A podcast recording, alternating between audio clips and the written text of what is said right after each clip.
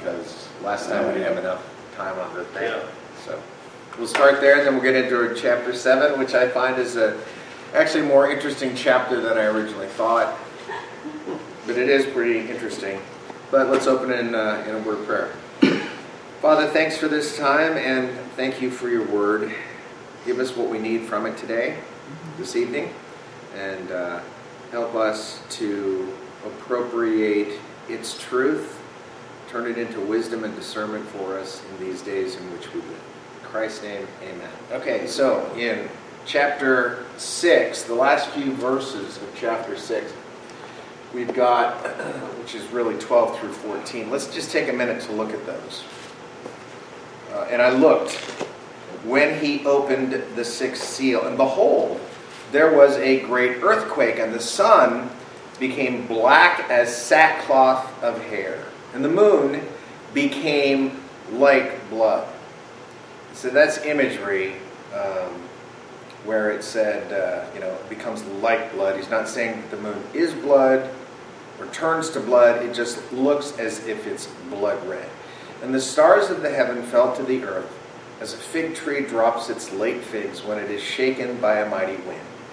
Then the sky receded as a scroll when it is rolled up, and every mountain and island was moved out of its place. So, 12 to 14, all of a sudden, John, as we know, is in the throne room, right, of heaven. And so he's seeing all of this activity taking place. And then his, his mind, his vision, his gaze is directed back toward the earth when he starts seeing all these things happen. And the first thing that got his attention after the sixth seal was open was this huge earthquake that happens on the earth. And because of that, things were upset in the heavens. Stars of heaven fell to earth. That could just be visionary language he's using, or it could be um, asteroids, shooting stars, all kind. I mean, we don't really know. We don't. So you know, and, and it's probably not germane for us to really absolutely know. We just get the impression overall here that there is a massive shakeup on this earth, massive shakeup. Um, and, and I like his descriptive language. As and the stars of the heaven fell to the earth as a fig tree drops its late figs when it's shaken by a mighty wind. Well, we've all lived through mighty winds. The first year we moved here uh, to Concord, we were visited by the tail end of Irma. You know, so I had just finished putting part of the roof on the back deck, and uh, I'm sitting there in the living room and hearing all this wind, and then hearing crack, crack, crack, and I go out and the, the roof is trying to fly away. So we know what that means. We know when a when a tree is shaken big time by winds that things fall off of it. So the Lamb opens the sixth seal. There's no living creature voice here, as there were to introduce the other things. A massive earthquake. And this is kind of reminiscent of Luke 21 11. You can look that up on your own if you care to. Um, but it, you know, this also, by the way, is part of the Olivet Discourse. It happens in Matthew 24, Mark 13, and Luke 21. So Jesus is pointing out some of the things that are going to be happening. And you know, it's funny because this week I sat there, probably like you did, and you're looking at. I don't watch the news, but I go online to get news where I feel like it's probably the best way to be informed uh, with places that I trust. And even there, you kind of take things with a grain of salt. However, you sit there and you look at the way the world is going right now. Not to wax political, but we've got, starting today, Yep. for the next week, the WHO uh, is going to be debating on whether or not they're going to uh, accept the sovereignty handed to them by these countries, various countries. Uh, they're going to debate that. proposed by our country. Right. So they're going to debate it. They're going to discuss it. We already know what they're going to do. Sure. I mean, come on. So um, my take is anyone in our Congress who agrees to this treaty, and then anyone in the Biden administration who signs off on it is a treason, treasonous. They're traitors because they cannot I know that the Senate has the right and the power to determine whether or not they will enter into a treaty. I get that. That's the Senate's part of the Senate's job. However, they have no right to enter into a treaty which chips away or otherwise tends to destroy the sovereignty of the United States. They have no right to do. So that's that's traitorous. And I kind of thought about it and I thought, you know, if our founding fathers were alive right now, we know what they'd be doing. We know what they'd be doing. They'd be grabbing ropes and they'd be hanging some people. But, and I'm not advocating that. I'm just saying that we've come so far away from the ideal that they created um, and how to protect the constitutional republic. And every time I hear a Democrat say, well, we need to protect our democracy, it just grates on me because it's like we are not a democracy, we are a constitutional republic, and they're two completely different things. But I know they get that, but I also believe that they do it intentionally yeah. to downplay the fact that we're a constitutional republic. But what I, my point is this, without preaching about politics, my point is the way the world is going right now, we are very, very quickly, not just the USA, very, very quickly, all these countries are handing sovereignty over to the United Nations. Yeah. Now, Brazil, was it? Said, we're not going to do it. Hungary also. Hungary, just read about him. And I thought to Sylvia, I said, well, look, uh, your family on your mom's side spoke yeah. Hungarian. Let's go there. you know, but it's a pipe dream nice because anything can happen. But it's nice to see that some people are resisting it. Mm-hmm. You know, but we'll see what happens. But anyway, this massive earthquake occurs throughout the earth. This is God making things happen.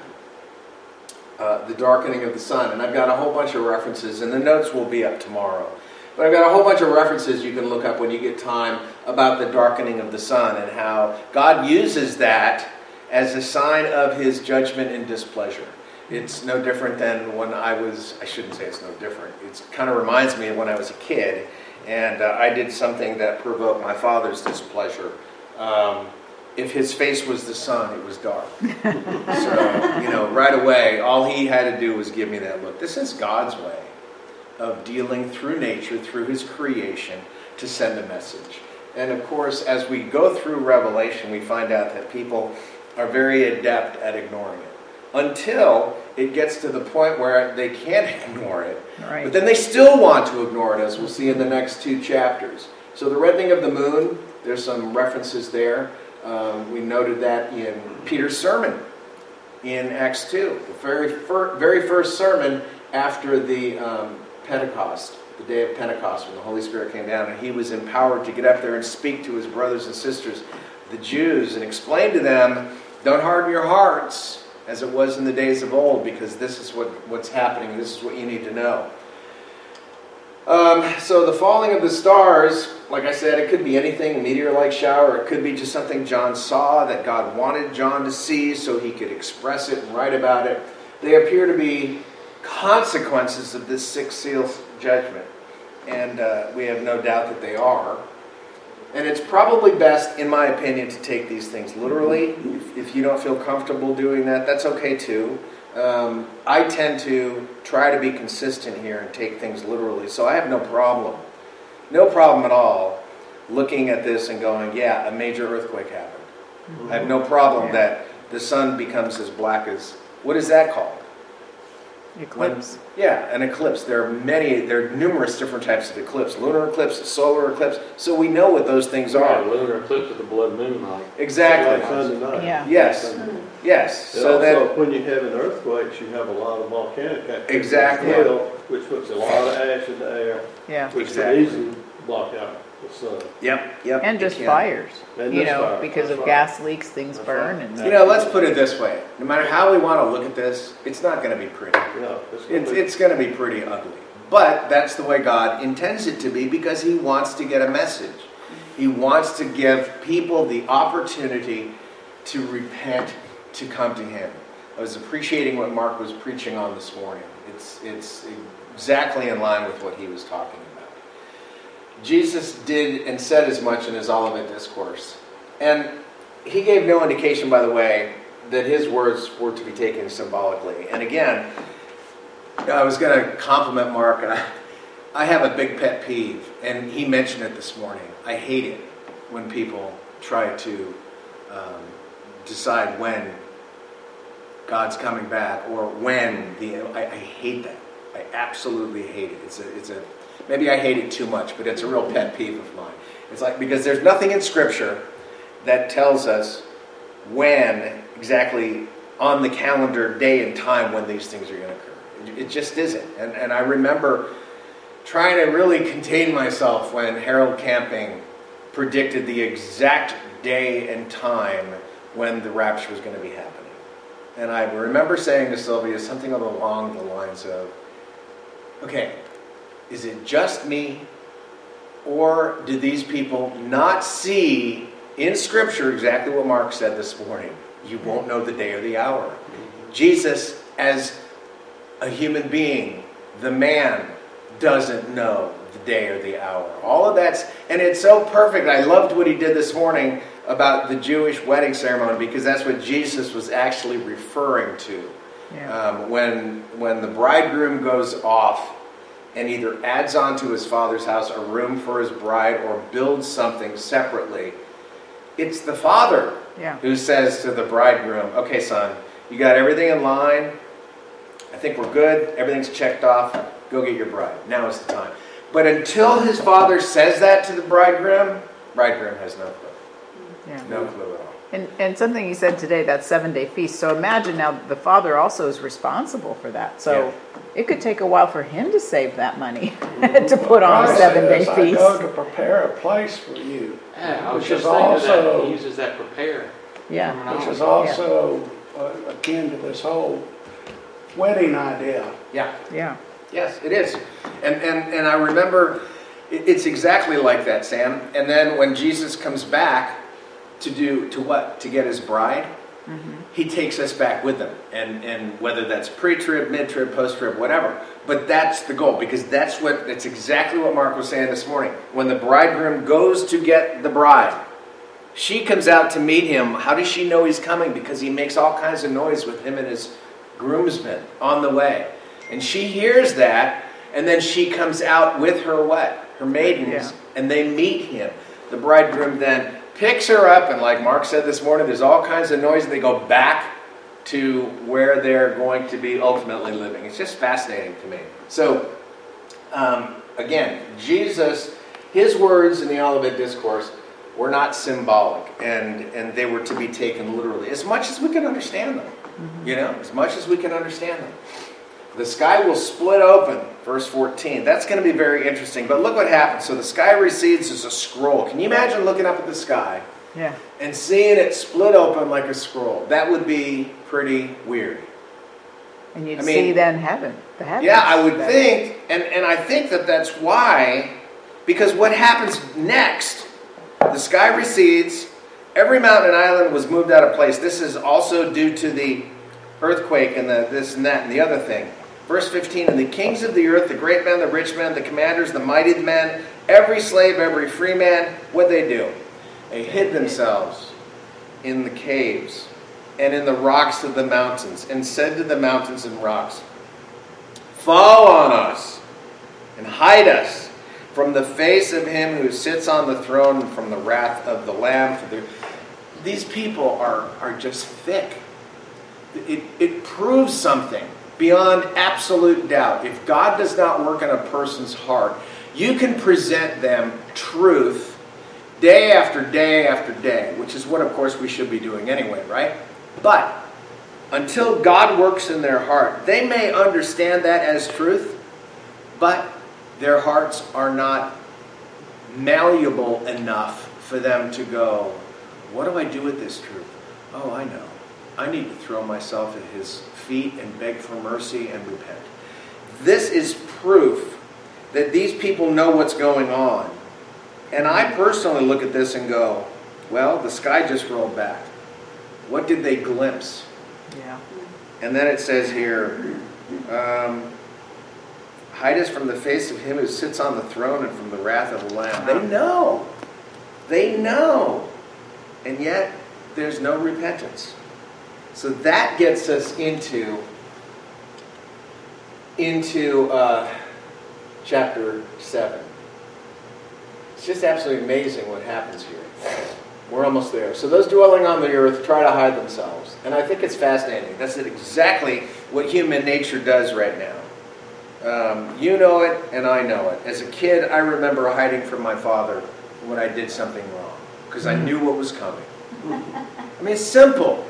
That's what we do. Yeah. And yet, what was amazing about it, I never got in trouble that often, but what I remember about it is that what was happening in my head, my, my, my thinking that his reaction was going to be, was far worse in my head than what his reaction was in real life.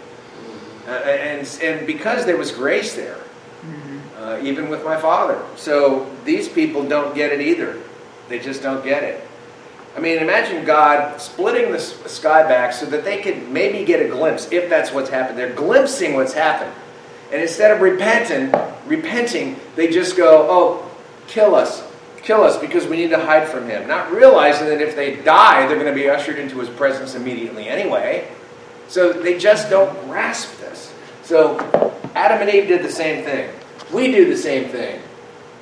We're just that way. All people, regardless of rank and station in life, they're in abject fear. They see what's happening, they know what it's all about, and they can't sit there and go, they're like, they're like the servant who took the talent and buried it in Yeah. the ground instead of at least putting it in the bank. Why? Because that servant had a complete misunderstanding of who the master was. Oh, you're so hard and cruel, and, and you gather where you don't sow, and you do all this, all these accusations were coming from the servant, and the master's like, Oh, really? Really? So, okay, so that's who you think I am. So you you weren't even smart enough to take the talent that I gave you and put it in the bank. And he wasn't because his the lies that he believed overruled critical thinking and logic. And that's the way many people are today, if not most people are today. Mm-hmm. So, they wanted to die. Death wouldn't protect them. The great day of God's wrath has finally come, verse 17. They know it. And they don't turn to God in repentance. They turn away from Him in terror. I have often tried to think, I don't know if you've read any books on hell, biblical books I'm talking about, um, but it's interesting because hell is, is likely a place where you don't escape from God's presence. You see God in all His wrath, and you experience that wrath forever. And, and I've talked to people, and maybe you have too, who said, well, see, that proves that God's not love because if God were really love, how could He send anyone to hell? And why doesn't He forgive? And the obvious and easy answer to that is it has to do with a person's ability or willingness to see who God is. And what I always tell people is do you actually think that an unsaved person, after they die, stops sinning? Do you actually think that once you get into eternity, nobody sins anymore? They will spend eternity, eternity in anger, in angst, in abject, absolute hatred and fear of God. And if you don't think they're going to be spending the rest of their eternal state sinning, then you really need to rethink that. Because they are. They will not just automatically stop sinning because now they see God and they know what the truth is. They will hate Him even more. Because and blame Him even more because they weren't saved in this life. That's the way people are. And the only reason we're different, or at least have the potential to be different, is because Christ lives in us and the Holy Spirit seals us until the day of redemption. And he who began a good work in you will finish it. Period. And I sit there sometimes and I go, well, I wish he'd hurry up and finish. Mm-hmm. Because sometimes I get tired of myself. I really do. So they turn away from him in terror. By the end of the sixth seal, they will have been experiencing God's wrath already. This is the world with the sixth seal. God's wrath is poured out. But it doesn't get any better. So the day of the Lord, I think I, I ended with this last time or close to it. The day of the Lord, in my opinion, includes the Daniel's 70th week, which is seven years. So it includes that whole time. And that whole time, in my view, is all judgment by God. I know some people say, well, the first part is, you know, Satan's wrath or man's wrath against God. Um, I look at all of it, as I've said before, as uh, God's judgment. And then, of course, the day of the Lord includes Christ's return to the earth and his thousand year reign on earth. Some people don't include the millennial kingdom. I do, because to me that's all that's all the day of the Lord. It's his day. He starts the tribulation, he allows each uh, judgment of the 21 to progress, he ends it when he returns. He judges the sheep and the goats, the nations sets up his kingdom, reigns for a thousand years. All of that is the day of the Lord. The very first part of it is the terrible day of the Lord.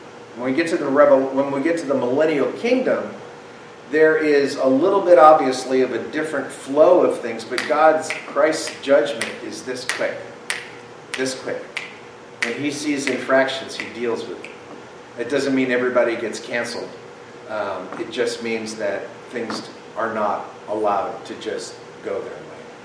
We live in a society today where you sit there and you go, okay, is anybody going to face judgment for the fraud they perpetrated in the 2020 election? Is anybody, we're finding out now that the Democrat Party under Hillary perpetrated fraud. Yeah. How do we know this? Well, because the truth is coming out with the Durham investigation. And FBI agents are on the stand, so to speak, under oath, telling us that Hillary knew, she orchestrated, she paid. So we sit there and we go, well, is anybody going to face judgment for this? Right. Is, is anything going to happen? And honestly, I'm a little bit tired of people are going, well, and I've said it too, and so have you. Well, they can't escape judgment in the next life. Then they create a disinformation governance board and put a person in charge of it. Which who say exactly the opposite. of Yes. everything. There there you go. That's what It's we're crazy. Well, she's she's history already. Yeah, But I'm sure It's so they'll keep it outrageous, they, somewhere. they, they oh. oh, let's not go ahead with that. Yeah. Just- So this is the day of the Lord, and we know that justice during His thousand-year millennial reign will be quick. It'll It will nice. be probably painful for some, but don't forget, there are people born into this kingdom who come from the tribulation, or you know, the the people who survive the tribulation and are found quote unquote worthy to enter the the thousand year millennium. Well, they get married. They're, they didn't die, so they're still human. They get married and they have children. Well, those children still need to receive the Lord during the millennial kingdom. And it's fascinating what happens at the very end of the millennial kingdom, which we'll read about eventually, where so many people revolt against God. And don't forget, Satan is sequestered in the bottomless pit for a thousand years, so he can't directly influence anyone, but there's still things that can influence people. And then when he's let out, I know I'm getting ahead of myself, he's let out at the end of the thousand years, and he's able to amass quite a following enough to try to overthrow Christ. It, it, human nature, human nature. That's what it is. It's, it's fallen human nature.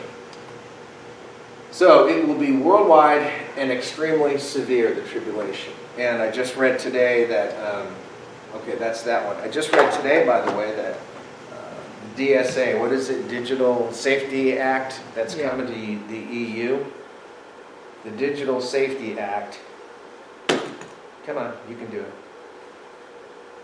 Which the EU is uh, in support of and want it to happen. Well, that is actually going to be a control over the internet. So um, they're going to ensure that there's nothing harmful or illegal stated or done on the internet. And of course, who's going to decide this? the European Union bureaucrats. They're going to be in charge of this. So you sit there and you go, well, let's see, I've written over 30 books. So what if somebody goes, "Hey, that Fred DeRubo man, he's he's a radical right-wing conservative something or other, so his book shouldn't be on Amazon." And then Jeff Bezos goes, "You know what? You're right. Okay, we're eliminating all of them right now. Who cares?" You know, but that's that's where we're going to. We, we are going to a place where the internet is going to be fully controlled, where even in the EU right now, or parts of it, they're having the digital vaccination certificate and medical health certificate, so you have to be ready to show that. It- you know, it's all coming, and you sit there and you go, well, I can do two things not worry, or I can't fight it. I can't fight it. I mean, I can get myself up in knots about it, but what, what is that going to do? So that's Revelation 6. And now we're moving on to another part, Revelation chapter 7. Let's just take a few minutes to read some of these verses. I'm going to read a few and then skip a few and then get back to it. So let me read uh, 1 through 4, chapter 7. I'm reading from the New King James. After these things, I'll stop right now. Whenever John says after these things, and Jesus also uses that phrase, it's a signal that something has happened chronologically. We know that. Um, if you've ever given anybody directions, you go, okay, you drive down there about three miles. After you hit three miles, you're going to turn right on this road. You go down about another mile and a half, and after that, we know what that means. It's the same thing. It's chronology. So that's what that's what John is telling us. After, and he's he's also giving a heads up. He's saying, Get ready, get ready, because there's a turn coming. After these things, I saw four angels standing at the four corners of the earth, holding the four winds of the earth, that the wind should not blow on the earth, on the sea, or on any tree. Then I saw another angel ascending from the east, having the seal of the living God. And he cried with a loud voice to the four angels to whom it was granted to harm the earth and the sea. Oh, okay. Now, let's stop for a second. So these first four angels, their job is to do what? Harm the earth and the sea. That's what their job is. Okay. But right now, they're being told, no, you Wait. got you got to hang out for no, you can't do it yet. Not until I give you the signal. Then you can go. But but you're you're prepared. Okay. So this other angel says, "Do not harm the earth, the sea, or the trees when until we have sealed the servants of our God on their foreheads." And I heard the number of those who were sealed 144,000 of all the tribes of the children of Israel were sealed. Okay, then verses 5 through 8 get very specific here.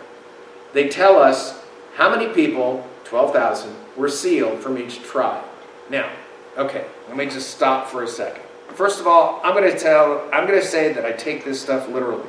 And when it says 144,000 of all the tribes of the children of Israel, it actually means 144,000 Jews are sealed.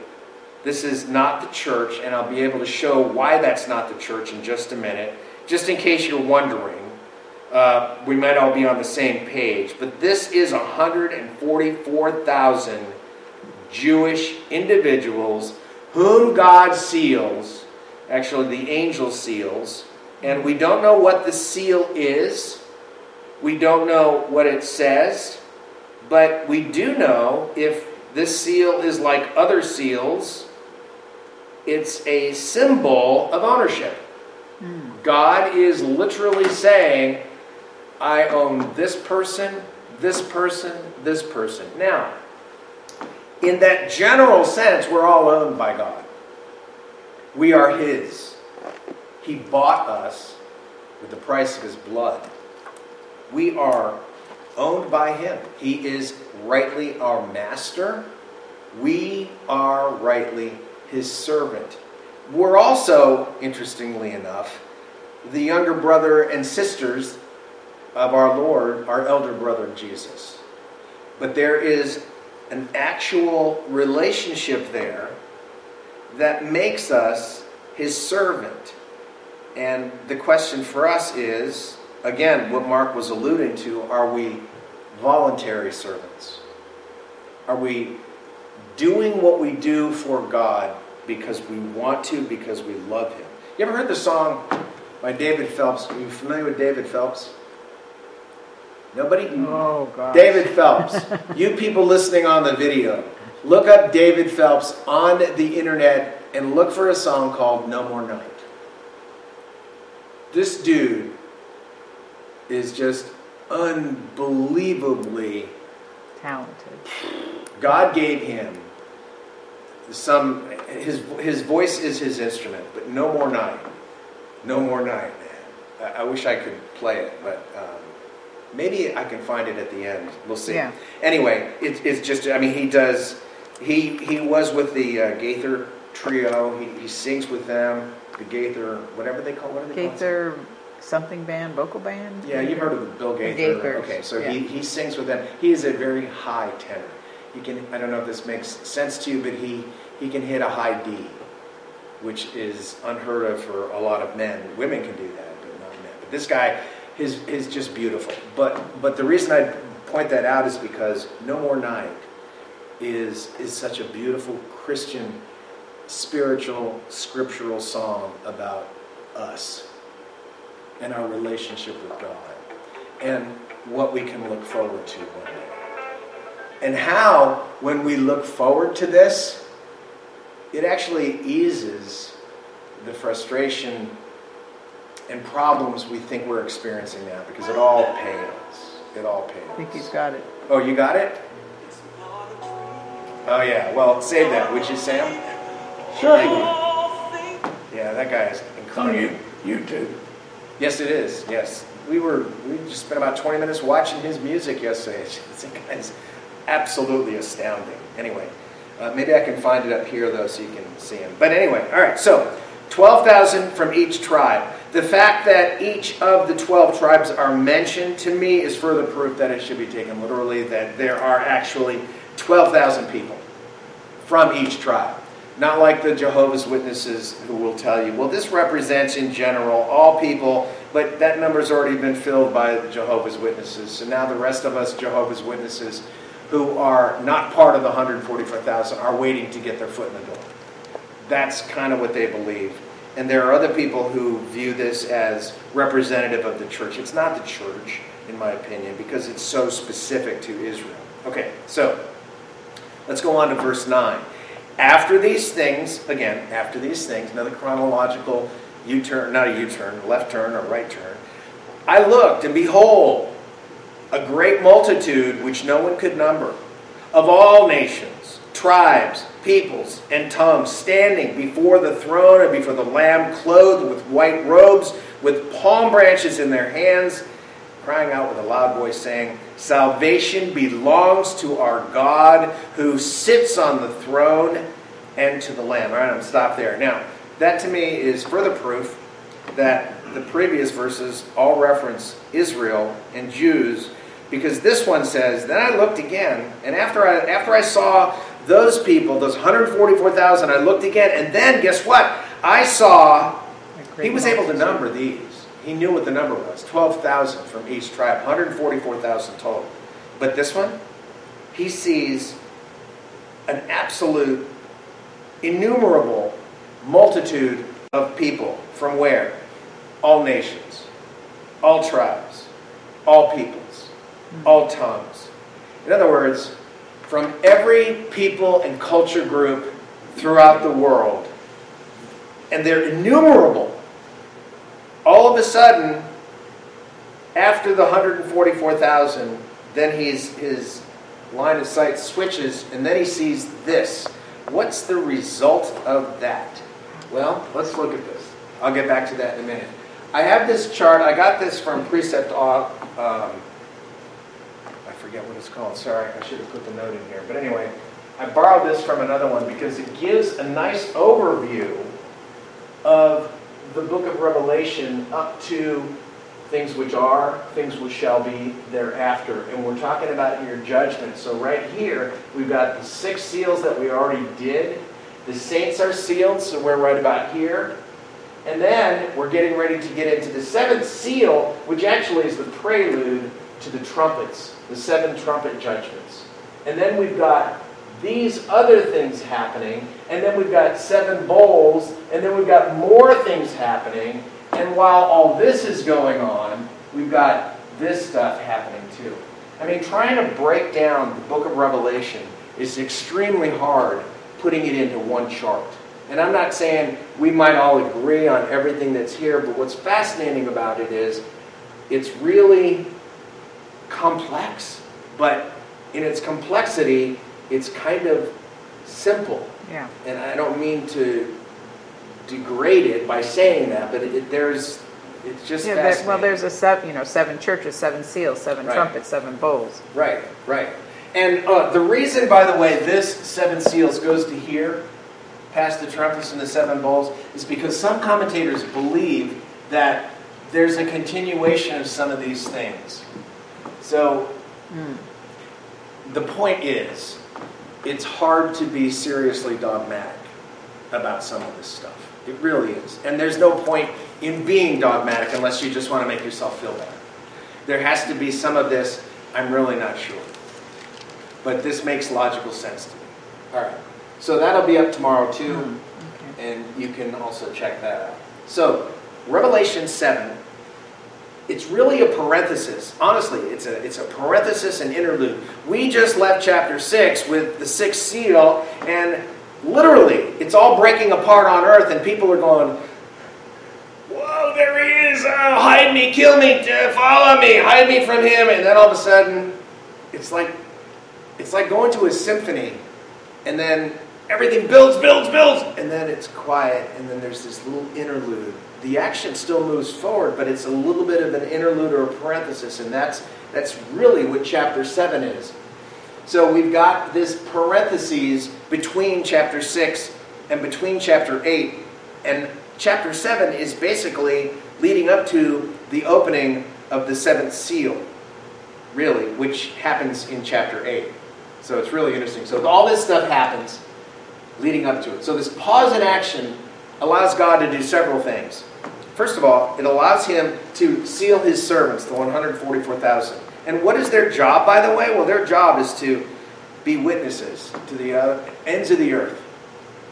And I may have said this before. If I'm repeating myself, forgive me, but Jews who are steeped in the Hebrew scriptures but do not have that knowledge of Jesus, just like Paul, when their eyes are open, boom, everything falls into place. Wow. Everything. Because then all of a sudden they see the Hebrew scriptures as pointing to our Lord.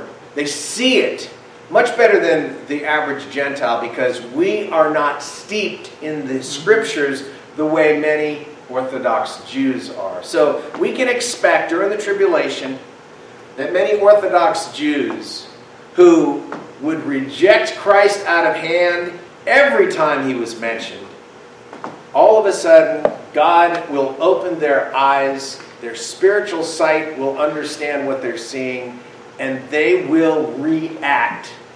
144,000 of them will react just like Paul on the road to Damascus.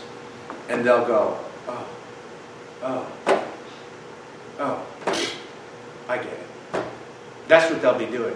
And they'll have that new knowledge, and everything will gel and make sense. And because of that, they will literally go on a gospel witnessing rampage throughout the world. And they will witness and have absolutely no concern about any persecution that rises up against them. They will just do their job. And their job will be, at that point, they will be so sold out to God that nothing will deter them. And they will have the Hebrew scriptures and the understanding that comes with it. Because remember when Jesus walked the earth, he said, What? You say you know the scriptures. If you knew the scriptures, you would know what? That the scriptures point to me. That's what he was telling them. And the, the religious Pharisees were like, You're crazy. But the Jews of this day will get it. Just imagine 144,000 Pauls hmm. running around, I was witnessing. just thinking that they were, for whatever reason, to witness to Israel. Because at this point, and I forget, I don't even remember where it is, but it's, it talks about how God hardened the hearts of the Jews so that the word could be brought to the Gentiles. Right. And then at the end, I guess I, I, it, it seems like that is, It goes back. that he's, he's trying to witness to the Israelis at that point. Oh, yeah. He does. Well, he's. You're saying God's trying to witness to the. With the hundred forty-four thousand. But that, their role is to witness to Jews. Is They're their, trying it- yeah, is their job to witness to Jews? It will be part of their job to go back and witness to other Israelites, other Jews. It would be part of their jobs. But don't forget, right here, we see the results of their efforts in verses 9. And part of the results of their efforts is that there will be multitudes of people from all all nations, all tribes, all people. But yes, absolutely, they will go back to fellow Jews. You know, Jews are very interesting. I don't know if you've ever had a chance to witness to one or to talk with them. Uh, probably not here in Georgia, but they can be some of the most stubborn, stubborn, stubborn people in the world. And yet, if you happen to be blessed enough to be around them when someone is talking to them about Christ and you see the scales start to fall, it's really fascinating. They they embrace it like I don't know what. And they have an understanding I that we can't say, grasp. Verse 14, it does, when he's talking about, he's asking, you may be about to go over this, but when he's, when he's asking the angel, Oh yeah, and, and he's, he says, these are, who are those people? Yeah. That that are standing in white robes. yep, The nations, he says they're the ones that came out of the great tribulation, so. yeah, and People are saved out of the great tribulation. they are, and a lot of those people, don't forget, who are going to be in the tribulation. They're let's say the tribulation is going to start next week. Let's just argue that. And Sam, humor me here for a minute. Let's argue that the rapture is going to happen before that. We'll just just argue that. Okay. So Christians are gone. The church is gone. It's like Mark was saying today. He must have seen my notes, or I saw his, because what happens? These people have probably been attending church. They may have a Bible. They may even be convinced they're Christians. But the tribulation is now on. And they're all of a sudden like, uh, uh, hmm, what happened? So it's going to be a lot of those people that get into the tribulation who are going to be facing the reality they thought they had but didn't, and that will change their opinion of what's happening. So I think when we get to verse 14, you're going to, I mean, these people, yes, the persecution, I can't imagine the level of persecution that's going to be ramped up during the tribulation. I just can't. And people are going to be losing their lives because of it. Some will just die naturally, of course, because of a lot of the uh, other things that happen. Pandemics will still be around. But there is going to be a great deal, a great deal of persecution. And these people will be giving up their lives through that. So, let's move on. The four, we got a little bit ahead of ourselves, but that's okay. The four angels hold back the winds. Now, what's really fascinating about this, winds here, I know I should probably take this literally, and in a sense, it is literal. But let's look at this. Um, the Bible, John says the four corners of the earth. I was reading this article where this guy, Harry Ironside, was giving a talk. And Harry Ironside was pointed to the four corners of the earth. This, this young man gets up in the talk and he says, See, see, this proves that the earth is flat because there are four corners to it. And he was being very serious. Well, the reality is, we use the four corners of the earth. What does that mean? All of the earth. Well, all of the earth, but specifically it refers often to the compass directions Yeah. north, south, east, and west, four corners of the earth. You can't go north, south, east, or west. And you you know, that's what he's talking about here. It's a figure of speech signifying the four main compass directions. So the winds here are being held back by these angels, verse 1 of chapter 7. And they're standing at the four corners of the earth north, south, west, and east. And they're standing there. They have control over these winds. And there's a good indication that the winds here mostly symbolize God's judgment. Now, how do we know that? Well, we can take that from other portions of Scripture. Wind is also used to describe God's breath, or the Spirit in these two, these are just two references, which is often used in judgment, especially in the Old Testament. God, God sends a wind, and he uses, he does so because of judgment. Seven years of the Egyptian famine were brought about by an east wind. That's what started it. Plague of locusts brought upon Egypt. They came on the east wind. If you go through the Old Testament, especially, and you look at all the time God sends judgment, it often comes from the east. When he leaves the temple, or when he left the temple, and they said, Ichabod, God is gone. The Spirit of the Lord is gone. Hmm. When he left the temple, he left it going east. When he returns, he will come from the east. So, what we're talking about here, Daniel's vision, it was the four winds of heaven which stirred up the great sea, and we know that that has to do with Gentile nations which brought forth the four beasts. So there's a lot of similar imagery here where these angels, these four angels, they're standing at each compass point and they're literally holding back what? The judgment of God. The winds. That's what they're holding back. So these same four winds, interestingly enough, it happens again in Revelation 13 when we get there. Remember? I saw there was the dragon standing on the seashore in chapter 13. And then the beast stirred up the waters. What stirred up the waters? The wind stirred up the waters. And out of the water rises this really weird beast with seven heads and, you know, ten crowns. And it's, it's the Antichrist, the final representation. So God uses winds. We know He uses nature all the time. Why wouldn't He? It's His creation. He has absolute control over it. The winds speak of the impending global judgments and their initiation and their sovereign control by God. God is proving, look, I can use the winds because I control them. Yeah. They represent my judgment or my spirit, depending on how I want to use them.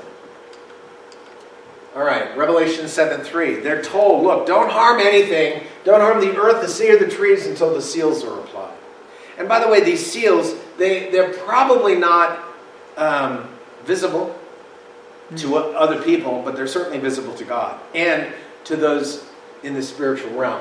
Now, what's fascinating about this, I actually love this because Yeah. we all know that today you talk to the environmentalists, and the most important thing is Mother Earth. We have to protect and preserve Climate change. Mother Earth. So if that means killing people or letting them die, that's okay because we need to protect the earth. Because the earth is so much more important than people. And they'll also take animals and place them above people. So we know that that's satanic because what it does, obviously, is take God's created order and reverses it.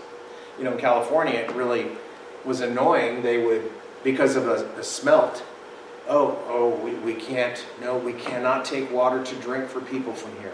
No, no, because there's a smelt that lives in there. And if we do something, it can kill the smelt.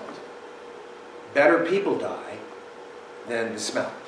Or the, owl, the owls or another bird. We can't get those trees because those birds live in those trees. Well, let me ask you, what did those birds do when there were forest fires that destroyed those trees hundreds and thousands of years ago? They figured it out. So we're placing this emphasis, or de emphasis, I should say, on humanity and putting uh, animals and the earth itself way above. So this is God's answer to this. He is going to deliberately harm this earth, the seas, and the trees. He will do that. Because mankind worships the creation instead of the creator. So God has something to say about that. And you know, sometimes you sit there and you go, Well, God, why don't you just step out of the heaven and just it? Because God would rather do it this way. It gives people an opportunity to see the truth, to repent. So, environmentalists, as I said, they normally place higher value on animals and the earth itself over human beings. You know that, so do I. It reverses the created order, and God's tired of it at this point, and so he has something to say about it. So, these are most likely, in my opinion, literal references to the earth, the seas, and the trees. And I know this, or at least I feel I know this, because of the judgments that follow. The judgments that follow say a quarter of the earth, or a third of the trees, or one third of the sea turns to blood. Those are literal. Those are actual judgments that God pours out. Imagine, imagine one third of the ocean turning to blood, and then one third of the fresh water turning to blood. Imagine what people are going to be drinking. Not much. Not much. I mean, it's not going to be a pretty thing. So the 144,000 Israelites are sealed with a specific seal from God, and it's on their foreheads, as I said. And, and literally, that's what they did with the slaves during the Roman Empire. Ancient Egyptian Empire, this is what they did. You had that seal tattooed on your slave's forehead. And that was just simply part of the culture. Whether it was right or wrong doesn't really make any difference right now. That's what they did. So God is using a human example to show his own ownership. And quite frankly, who among us are going to argue, God, I don't want your seal on my forehead? Hmm. Who's going to say that? No, we'll want it. Here, here, here, put it wherever you want, God. I'm yours. So it's a seal of protection similar to this one in Ezekiel 9 4. And then what's very interesting is Satan has no original thought in his head. Never, ever, never. Can't do it. He's exceedingly intelligent, but he has no original thought. So when the Antichrist comes along, Satan, through the Antichrist, will counterfeit this seal to his followers. Oh, okay, I can do one better. Uh, you can get it on your forehead or your right arm. Your right arm. So, but it's still a counterfeit. A lot happens in Revelation 13. Now, in the eternal state, this is fascinating. Revelation 22 4, God's name will be written on our foreheads. Wow. Isn't that cool? I mean, think about that. That's going to be awesome. It's just, you know, and, and Jesus himself has his name written on his, it's just fascinating stuff. So it may not be visible to other people, but God will see it. I'll know it's there. And I sure don't mind being owned by God. Amen. 144,000 144,000 sealed is literal, and I mentioned that already, so we don't need to go over that again. But these guys become, and gals, I'm assuming, become Jewish evangelists. And yes, they go out and they absolutely preach the gospel to their brethren, the rest of the Israelites. But they also preach it to anyone who will listen. Yeah. Anyone, just like Paul did. Just like Paul did. The idea that this cannot be referred to Israel, I don't need to go over that. I've already explained why. Um, oh, I, I do want to say this. There are some people who believe that this cannot be referred to Israel because the ten tribes have been lost years ago, decades ago, centuries ago. Therefore, how can it be referred to Israel? Well, the only point of argument about that is God knows. God didn't Who lose cares if I don't know Right. who is a Jew? Who cares? Yes, all the records were destroyed. The rest, the, the last of them were destroyed in AD 70 when Rome destroyed Jerusalem and burned the temple to the ground and stole all the gold. They just destroyed everything. All the records which proved which uh, tribe you were from and whether or not you could be a priest or a Levite or whatever, they were all gone. But it's not as if God needs those. Right. So, anyway, that's Um, also on the hundred forty-four thousand, it says in, um, Revelation fourteen, it says, um, uh, it is these who have not defiled themselves with women. Right. So I'm gonna go with they're all guys. Okay. It's probably a good idea. good idea. Let's leave it there. So, um, verses 5 to 8 specifically note the 12 tribes of Israel, as I mentioned. Now, verse 9. After these things. Another chronological right? We said that. After these things. John does that so we can get, it's a heads up for us to go, okay, what's coming now? It's a chronological occurrence. Now, a lot of the things in Revelation, I will tell you, and I think I have mentioned, you can't you can't say, I know for certainty this happens, then this happens, then this happens chronologically. There are great arguments made for the fact that sometimes these things happen in tandem, Right. but they just, to us, it may seem like one happens. It's just really hard to know. Well, So- that, that chart was really helpful because when you look at the, so did plagues all of a sudden stop because now, you know, death happened, you know, it, it's, no, those things just are gonna keep continue. going on. Yeah. So I think that, that chart is helpful to see those things Yeah. continue, Yeah. then you're gonna have the, the seals are going to continue and then the bowls are gonna continue. Right. It, it's It not doesn't gonna- end yeah, because another one starts. Right, it's not gonna be like, okay, that bowl is done, boom, let's, I mean, it, there, I think there is some continuation. Yeah. But we, we don't know for sure. So it's a cause and effect, and because of the work of the 144,000 Israelites who now understand beyond clarity the Hebrew Scriptures and how it points to Christ, they're able to be phenomenal evangelists. And, of course, God pours out His Spirit in a sense and opens eyes of the blind, and people see it. You know, it's persecution right? That brings people either closer to God or pushes them away forever. Persecution does that. When everything's going well, do we really think we need God? I got it, God. I can handle it. We don't need it. We just don't need it. Or we don't think we do. We do need it, but we don't think we do. But when persecution ramps up, when situations in life become extremely difficult and pressing, that's when we're forced on our knees. I mean, Sylvia and I, we, we sit there and we go, okay, we see what's coming. Gas prices are not going down. By June 1st, they're going to rise another 30 cents a gallon at least. Hmm. Uh, food is getting short in supply. Um, wheat is, you know, I mean, we've got all these things. So what do we do? We have no choice but to trust God or try to do it on our own. Right? And doing it on our own, I'm absolutely terrifying. amazed. I was telling Sylvia, I said, you know, I'm absolutely amazed. I don't know how much it'll make a difference, but it's like we have more money now than we've had in a long time, and it, and we have virtually no bills except our house. And God did that. Yeah. It's just absolutely amazing to me. So and we how still can buy food, still buy gas and. and how he's coming through and Yeah. just absolutely amazing to me. But I think that's what that's where we need to be, I think.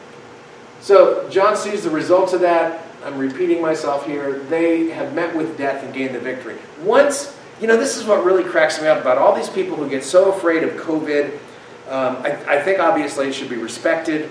Uh, any disease or illness should be. But the reality is that if we just hide ourselves away and mask up and do everything we can to make sure that we don't contract something, then we're going to be better off. It's like, you know, I'm 65. Um, I've had a really good life. I know I'm going to die one day. I mean, I'm not wishing for it to make it happen now, but why wouldn't I want to go and spend eternity with God? Why wouldn't I want to do that? Why do I want to spend another? I told Sylvia the other day, I said, you know, because her, her mother is, well, she's 91, right? Yeah. And she's coming out to visit us again, which I think is pretty cool. She's spry. She is funny. She is something. But I told somebody, I said, I don't want to live to be 91. So hopefully, you know, God respects that and has a plan. Maybe not, but I mean, almost 30 years from now, I can't imagine what this world's going to look like in 30 years if it lasts that long. So, um, you know, and again, I appreciate what Mark was saying because I think it's our perspective, our priorities. If they're in the right place, then we're living the right way and bringing glory to Him and growing. And we ultimately are looking to that day where, as David Phelps says, there's no more night. No more night. No more night. So these believers before the throne come from all nations, all tribes, people. Palm branches are anticipatory of the coming king. Remember triumphal entry? They fanned those, they put those palm trees, some of them waved them, some of them put them on the ground. That's exactly what they're doing here, and that's exactly what we'll be doing. There's a lot of imagery here. And the angels in verse 11 are probably different than uh, the living creatures and the elders. The elders are either redeemed men or a different class of angels altogether. We don't really know. All right. All right, So- real quick. Yes, go ahead. Okay, so these are the people that died during the tribulation. Yes. But we haven't even gotten to the tribulation yet where it talks about how, you know, the, the Antichrist and the false prophet, you know, they create the statue and all that and cause people to be killed. So, That's the I- second half. I, I like chronological, that Yeah. makes my brain happy. Yeah, me too. But, but we aren't there. You see what I'm saying? We're not So even there like yet, we- yeah. We gotta go back. It's kind of like we're gonna do a recap later on. Yeah, 'Cause oh yeah, Here it's showing the end after the tribulation, right. But we haven't even, I mean, it's gonna cover it again. No, and what we're dealing with here is the first part of the tribulation. And if you'll notice, Antichrist hasn't even really, he's on the scene. He's created peace between Israel and Arab nations, but he's not in a leadership role yet. Right. And most likely he has not been fully, um, uh, what's the word, possessed by Satan at this point. At the midpoint of the tribulation, it's right after he goes in and um, desecrates the temple. Mhm. That's when the great tribulation, the second half begins, and that's when he goes on a rampage, and that's when more and more people die. And uh, it's it's fascinating, absolutely. But this is all the result of the first six seals of you know the the first part of the tribulation. So there's a lot happening here. A lot of people die. A lot of bad things happen, but we haven't gotten to the worst of it yet. All right. So these are new arrivals to heaven. These are not the martyrs from Revelation 5 either. That Different were under group. the altar. Right. Right. Okay. They're under the altar. These are before the throne. It's a different group. Right, right. Okay, so Revelation 7:14, they're continue this is the Greek used in this verse in essence signifies that the martyrdom is constantly happening. Hmm. Martyrdom and death. It's constantly bringing new people before the throne. Constantly. So it, it, I forget what they said. It's like a present perfect Progressive. tense where it's constantly happening. That's what's fascinating about the Greek because we have different tenses that we use, and when someone speaks English, if they use a different tense, we get it. But in translating it from Greek to English, the tense sometimes is lost. Um, the Greek, I already t- said that, sorry, I got ahead of myself. This starts right now, right after this, the Great Tribulation. And it's going to get worse, and Jesus points this out in Matthew 24, 21, the Olivet Discourse, where he says, The tribulation will be great, and there will be no other time on earth where it will be matched. That's how bad it will be. So, we're not talking about just general tribulations that happen in our lives from time to time. We're talking about the very specific. These who have gone on, they will serve him night and day. And it's very possible that the people who come out of the Great Tribulation as believers, they may have a slightly different ministry than those of us believers who die before the tribulation starts. If we do. Huh? If we do. If we do die? Yeah, before. Yeah. Well, I'll just stop eating and drinking. And then what? It takes five days? No. Matthew does say, you know, Eight, those, twelve. those of us who are still here will Right. be changed in a moment, so that there are going to be theoretically some people that are alive that are saved. Yeah. Oh, yeah. Yeah. Okay, God in Christ will dwell among them. He will tabernacle with them. He will literally camp among them, live with them. It's hard to imagine, man. It really is. They will not hunger or thirst. And this, I think, is stated because it kind of reminds us of what they may have suffered while they were alive during the tribulation. I mean, these people, whoever it is, it's not going to be easy for anybody. Food is going to be scarce. Drink, water is going to be scarce. If you're not part of the beast system, it's going to be hard. Hard. All right. Uh, I guess I can stop here. Wait. Yeah, then see if you can get the song. Okay. Yeah. Here we are. So Revelation opens, Revelation 8 opens with the seventh seal and the prelude to the seven trumpets.